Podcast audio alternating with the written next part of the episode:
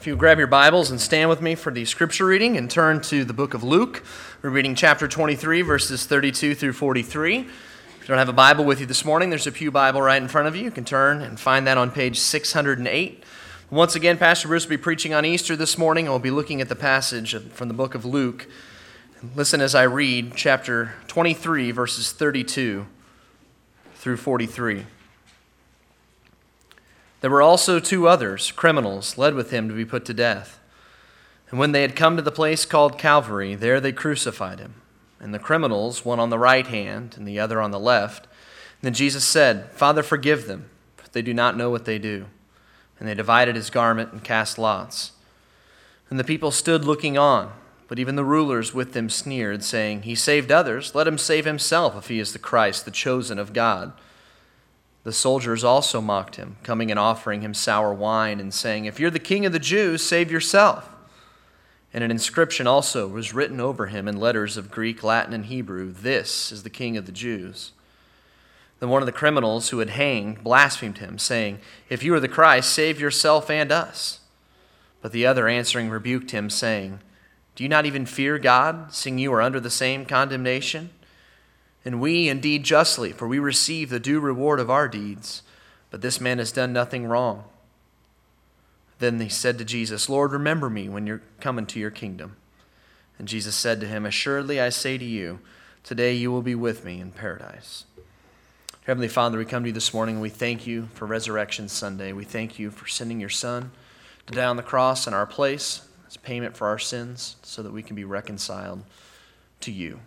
Open our hearts and minds to learn from the message you've laid on Pastor Bruce's heart this morning. Help us to come away changed and renewed from the Easter message. In Jesus' name, amen. Well, there's nothing better than coming together to celebrate the defining moment in all of history the day Jesus defeated death, the day Jesus resurrected from the grave. But if we're honest, most of us would have to admit that we probably came here today somewhat a little distracted, either by personal issues going on in your own life, your family's life, whatever the case may be, or maybe you're distracted by what's going on in our presidential election this year. Maybe you're a little distracted, a little consumed, and anxious over the recent terrorist attacks in Brussels, Belgium, that has left 31 people dead and over 300 people injured. Whatever it is, it's consuming your thoughts, your heart, and God knows all about it. And He cares for you. And that's why I want to ask you for these next few minutes to kind of focus your heart and your mind and your attention on God's amazing grace this morning. I want you to step back in time with me to the day Jesus died on the cross of Calvary. We know it as Good Friday. And I want you to picture in your mind not one cross, but three crosses. It's Friday in Jerusalem. The smell of death is in the air. The outside the city wall, in a place long reserved for public executions, three crosses stand beside a road. The crowd has gathered on this day. Not that crucifixion was unusual, but this day is different. An unusual man is being crucified, and his name is Jesus. Jesus wasn't your ordinary criminal, though. Not a thief. He, he's not a murderer. In fact, there were those who thought he was, wasn't guilty at all. But there Jesus was hanging on that middle cross. And on either side, two men were crucified with him. So, who were the two men being crucified with Jesus that day? Well, Luke here in the, his gospel gives us a portrait of these two men. Notice with, it, with me again what Luke writes in verses 32 and 33 when he writes, There were also two others, criminals, led with him to be put to death. And they had come to the place called Calvary and there they crucified him and the criminals, one on the right hand and the other on the left. Luke describes these two men, and he uses this one word to describe them criminals. which means they were guilty of something, guilty of multiple offenses of violence. And in fact, tradition suggests that these men were more than likely political revolutionaries bent on overthrowing the Roman government at that time. And so we, we almost might think of them as ruthless criminals.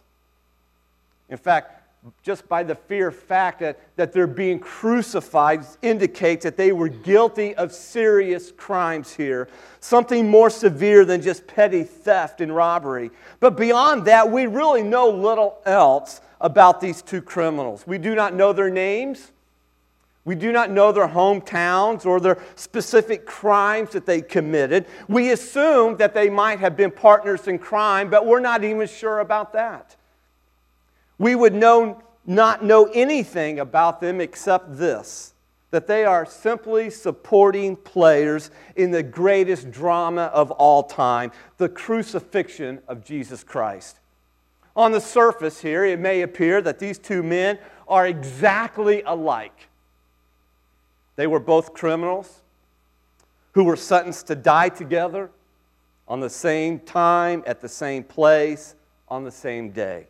Both men had been severely beaten already. Both were stripped naked, and both were dying on a cross and would soon be dead. No one could look at them and tell any difference. But in reality, no two men could be more different. In fact, these two criminals looked the same, but they differed on one main point. In fact, you'll find in your bulletin there an insert where you can follow along and fill in some blanks. You're welcome to do that or just follow along on the screen behind me here. But notice how they differed on this one main point, and that is how they viewed Jesus Christ being crucified in the middle.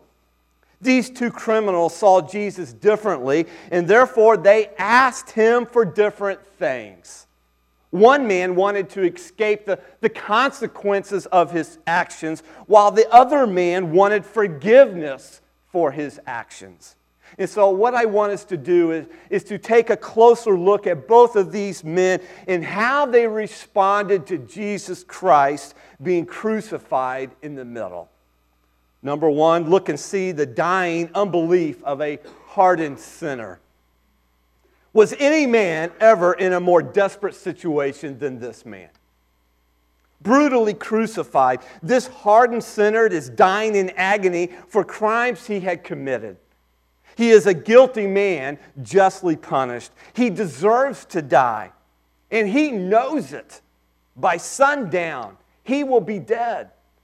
This man is as close to death as you can be and yet still be alive. He's hanging on by a thread. And yet, look how he responds to Jesus Christ in Luke 23, here, verse 39. It says, Then one of the criminals who were hanged blasphemed him, saying, If you are the Christ, save yourself and us. This man's heart is so hard that even as he's being crucified, he rails on Jesus. He mocks him. In fact, this word blaspheme means to, to speak evil of. In the word tense means that he kept on doing it. He kept on railing on Jesus, kept on mocking Jesus. Here is a man who is dying, and all he can think of is mocking and ridiculing the Son of God. And so he joined right in with the crowd and ridiculed Jesus, saying, If you are the Christ, save yourself and us. So, what triggered this intense hatred of Jesus? Well, whatever his motivation may have been, this poor man spent the last pitiful hours of his life mocking the only one who could have saved his soul. Think about it. How can a man be so close to the Savior and yet so far from the truth?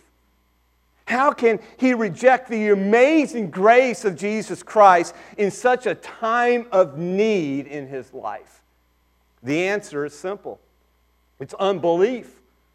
This man reveals the true nature of his attitude toward Jesus when he uses this word if. If.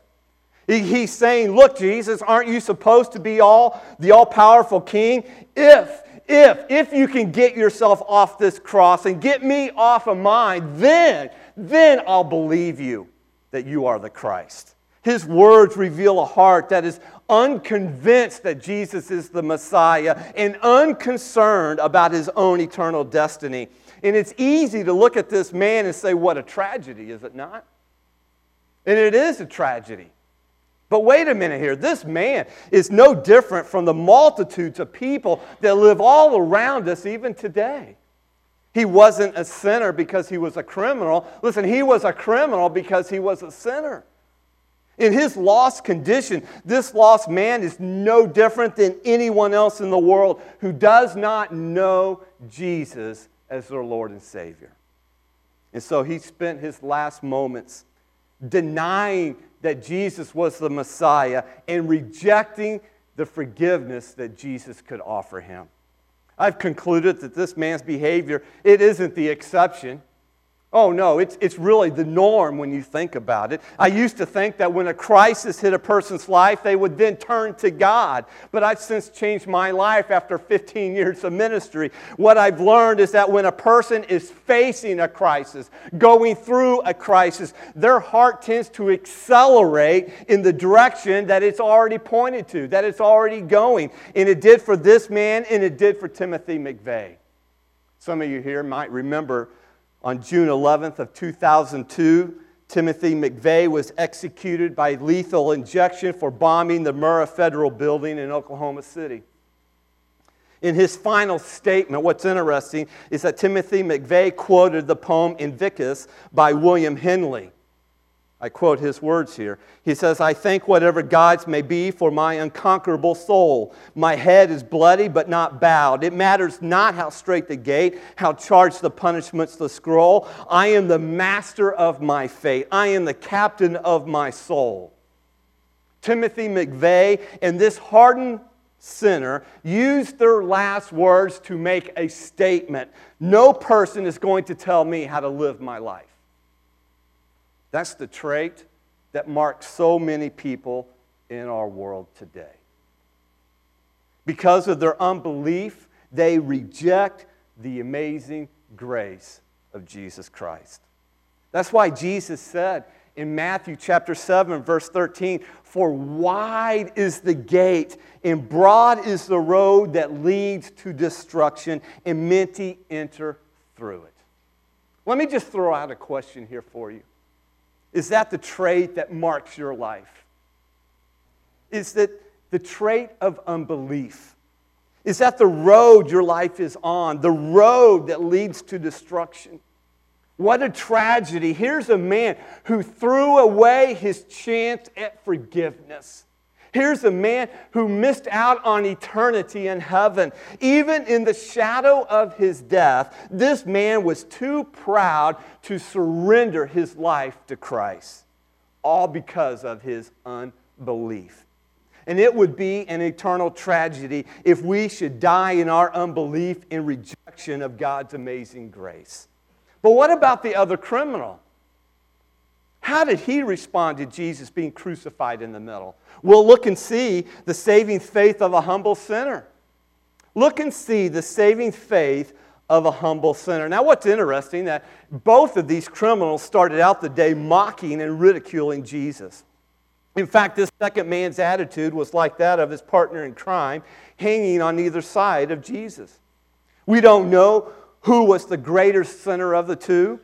But either of them could have been on Jerusalem's most wanted list. But then something happened, something changed. This second man opened his eyes, he opened his heart, and at that moment, he saw Jesus.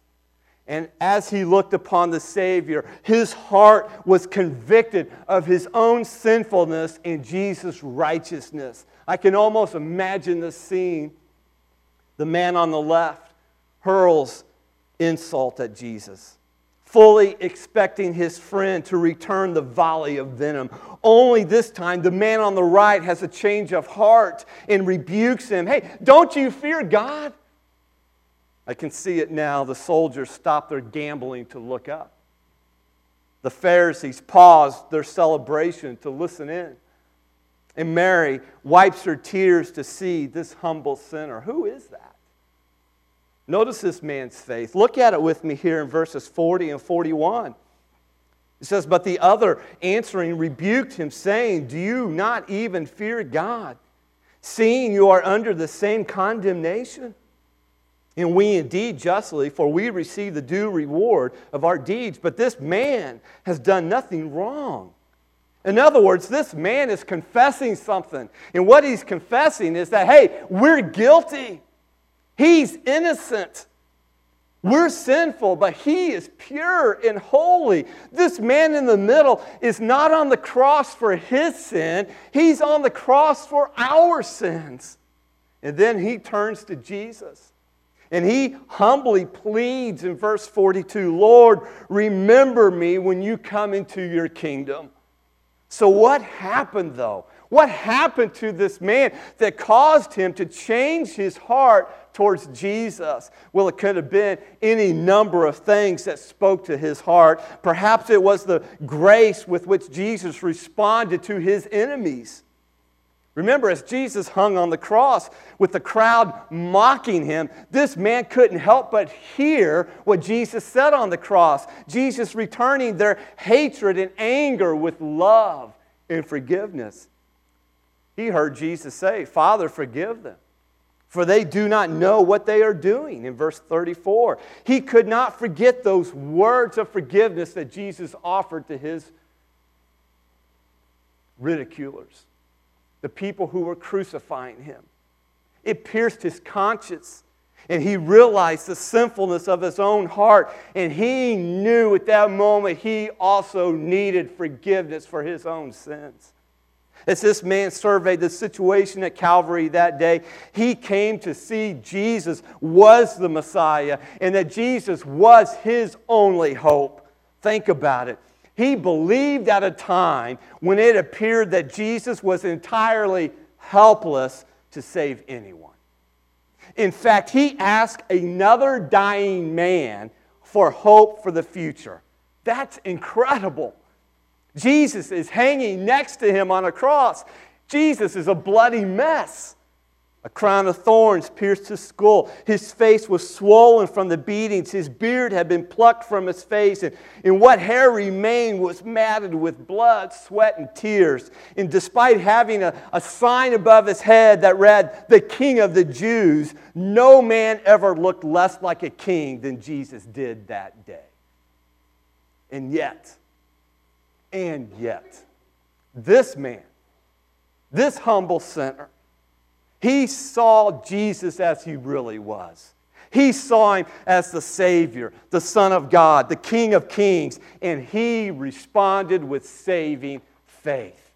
This humble sinner demonstrated three characteristics of what saving faith is. Notice with this with me quickly here. The first characteristic of saving faith is to fear God. God, you are holy and just. Until now, this man had lived in total disregard for God. His life was the kind of life the Bible talks about in Psalm 36, verse 1, where it says, An oracle is within my heart concerning the sinfulness of the wicked. There is no fear of God before his eyes. But after seeing Jesus, he now realizes that it is both healthy, it is right to fear God. And the Bible says in Proverbs 19 23, the fear of the Lord leads to life. Understand a key characteristic of saving faith is to fear God, to respect Him, to understand that you cannot conquer death on your own, that you cannot forgive your own sins, you cannot save yourself, to realize that everyone here today is going to stand before a holy and just God, and we are going to give an account of our life to that God. And when you do, that it is best to have Jesus standing by your side. Fear God. It's the first characteristic of saving faith. The second characteristic is to then admit guilt. Or we might say it this way to repent of our sin, that I'm guilty of sin. Now, sin is something we all have an easy time doing, amen? You bet.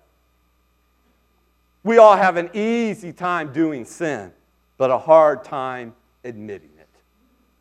In fact, we'll try about anything to make our sin look more acceptable in the eyes of our family, our friends, even ourselves. Reminds me of the story I heard about a man working on his family tree for a reunion coming up. And, and so he hired a researcher. And a few days later, he called and said he had some bad news on what he had found. In his research, he had found that one of his great uncles not only went to prison, but was executed for his crime his crime of murder. Embarrassed for himself and his family, the man asked the researcher if he could do something about it. And the researcher said he already had and wanted to know if the following was okay, that this is what he would put in the book.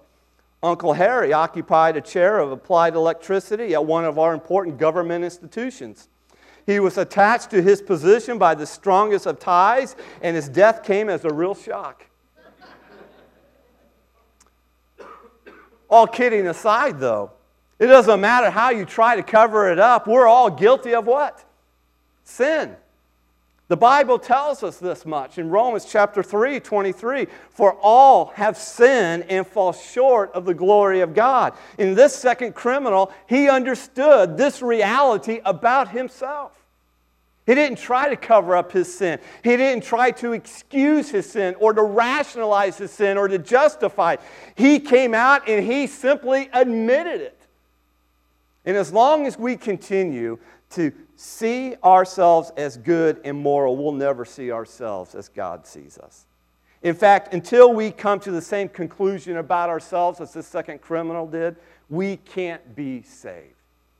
Listen, we are sinners in need of a Savior, a Savior who offers us forgiveness for our sins. And so, the first characteristic of saving faith is to fear God. The second characteristic is to admit guilt or repent of our sin. And the third characteristic then is to trust Jesus. Jesus, I trust you for my salvation. I'm depending on you and you alone to forgive me for my sins and to grant me the gift of eternal life. This is what the second man did when he turned to Jesus and said, Lord, remember me when you come into your kingdom. You know, there are many, many people who know the truth about Jesus. And perhaps you're here this morning and you know the truth about who Jesus is. But they have yet to put their trust in Jesus for their salvation. Salvation is not an automatic thing, it must be received. And it's received by trusting in Jesus Christ alone for our salvation. The Bible tells us in John chapter 1 verse 12, yet to all who received him, to those who believed in his name, he gave the right to become children of God. And so let me just throw out another question for you to ponder here this morning. Has there been a time in your life when you have trusted Jesus for your salvation? If not, today can be the day of your salvation. These two criminals hanging beside Jesus may have looked the same, but oh, what a difference Jesus can make. The first man mocks Jesus in defying unbelief, but the second man cries out to Jesus in saving faith. And at the very last second, he was saved by God's amazing grace. And that brings us to our final point here. Look and see. You say, look and see what? Look and see the amazing grace of a holy Savior. Picture the cross of Jesus. Picture him hanging up there. Picture Jesus stretched out against the sky. And then ask yourself, what's he doing up there? And the answer is, our Jesus, our Savior, he's subbing for you and me. Jesus is taking God's wrath for your sin. Jesus is satisfying the just demands of a holy God. Jesus is paying the price that God's holiness demands so that you and I can be forgiven of our sins. In the place where our blood should have stained the ground, Jesus hung as our substitute. That's what the Bible means when it says in 2 Corinthians 5:21, "For he made him who knew no sin to be sin for us, that we might become the righteousness of God in him."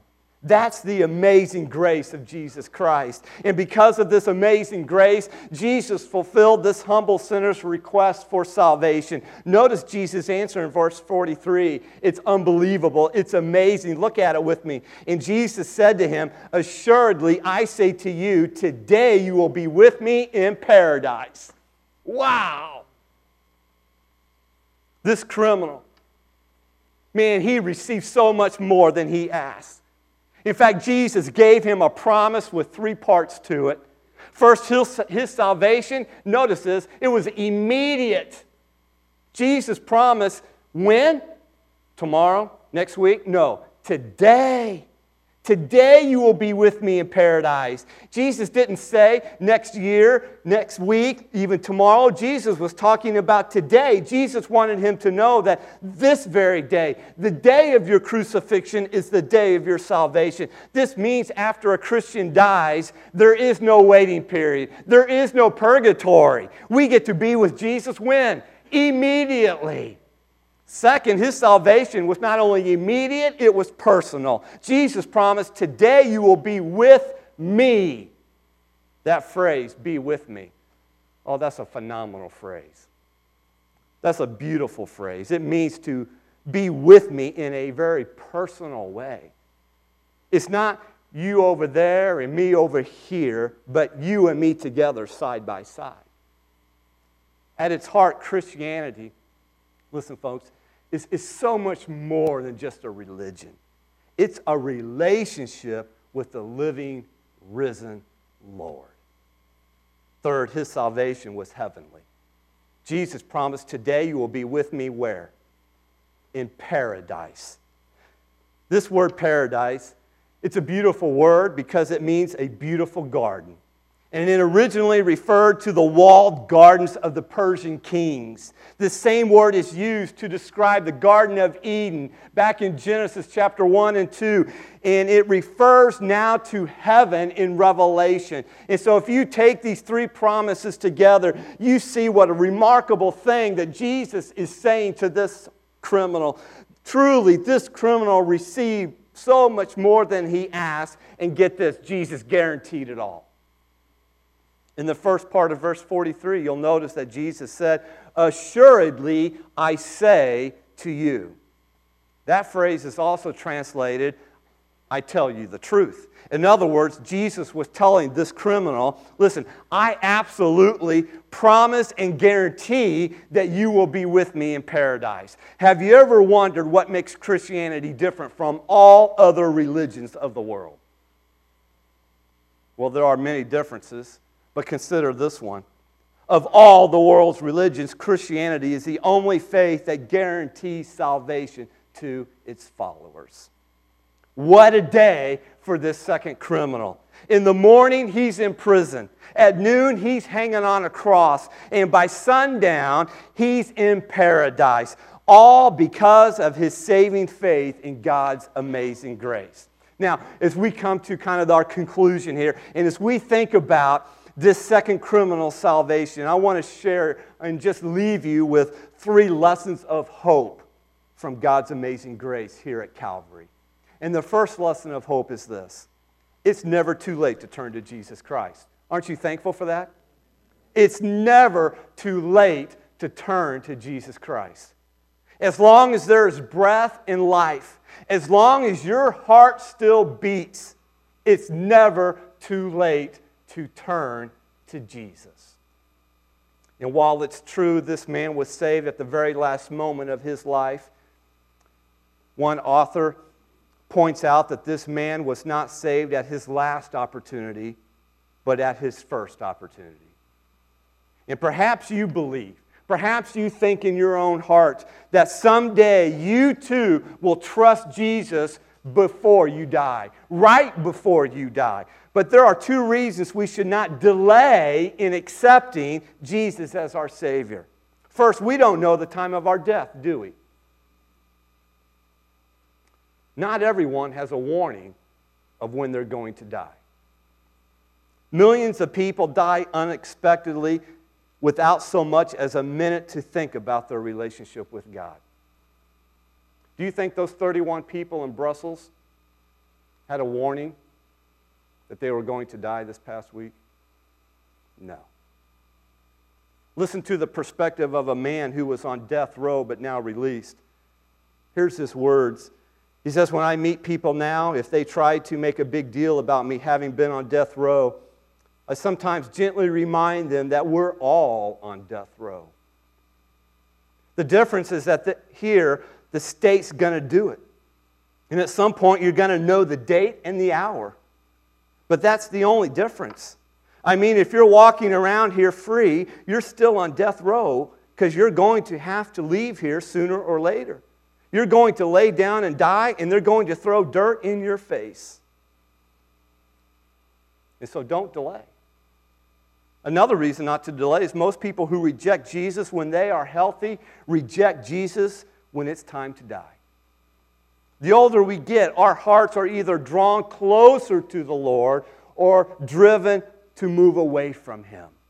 Why? Because neutrality with Jesus is impossible. And so, while it's never too late to turn to Jesus, if God is moving in your heart today, is the day of your salvation. The second lesson is that even the very worst sinner can be saved through faith in Jesus Christ. Even the worst sinner can be saved. You may think that you've done too many bad things in your life to ever receive God's forgiveness. You know, there are many people who think that. Let me put it as plainly as I can here for us. It doesn't matter what sins you've committed, God's grace is greater than all our sins.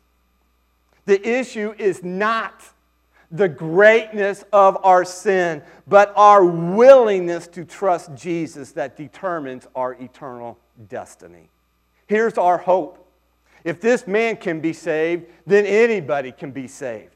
Although his sins were many, he is proof of God's amazing grace. One author put it this way He could not walk in the paths of righteousness, for there was a nail through either foot. He could not perform any good works, for there was a nail through either hand. He could not turn over a new leaf and live a better life, for he was dying. And yet, in one transforming moment, this man who was not fit to live here on earth was made fit to live in heaven by God's amazing grace.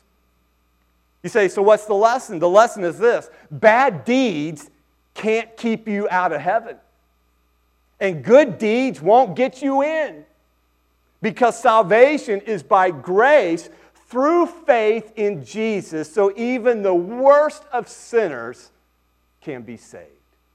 There's a third lesson of hope here and that is God has made salvation simple.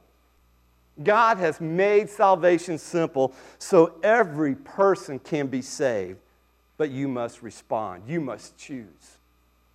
If this story teaches us anything, it teaches us that salvation is simple, but it's also a choice. Over 2,000 years ago at Calvary, two men hung on either side of Jesus Christ. One man chose to reject God's gift of amazing grace, while the other man chose to receive it by faith. Today, each of us, we are here this morning, Resurrection Sunday, known as Easter Sunday, and we are faced with the same choice. Will we turn to Jesus and receive His grace or will we turn away from Jesus and reject his grace? Life before us has so many choices, so many options. But eternity has only two. And no choice is more important than your choice regarding God's amazing grace in Jesus Christ. With your heads bowed and your eyes closed, in just a moment, we're going to have a time where you can respond to God's amazing grace. But before we do, let me ask you when you look at Calvary, what do you see? When you picture Jesus dying on the cross for you, what do you see? Do you see a Savior who loved you so much that he willingly died on the cross for your sins so that you could receive eternal life? Do you see your need of a Savior? Do you see your need of forgiveness of sins? Do you see your need of God's grace? Do you see that Jesus loves you and will save you if you come to him in faith? Listen, if your answer is yes, then I invite you to stop looking and to come to Jesus right now. Like this second criminal, will you call on Jesus for your salvation today? If you will, he will save you. Romans 10 9 and 10 says, If you declare with your mouth Jesus is Lord and believe in your heart that God raised him from the dead, you will be saved. For it is with your heart that you believe and are justified, and it is with your mouth that you profess your faith and are saved. And so the praise team's going to sing, and as they do, I invite you. God is inviting you to respond in saving faith to his amazing grace. He is here and he is ready to offer you forgiveness for your sins and the gift of eternal life, but you must respond in faith.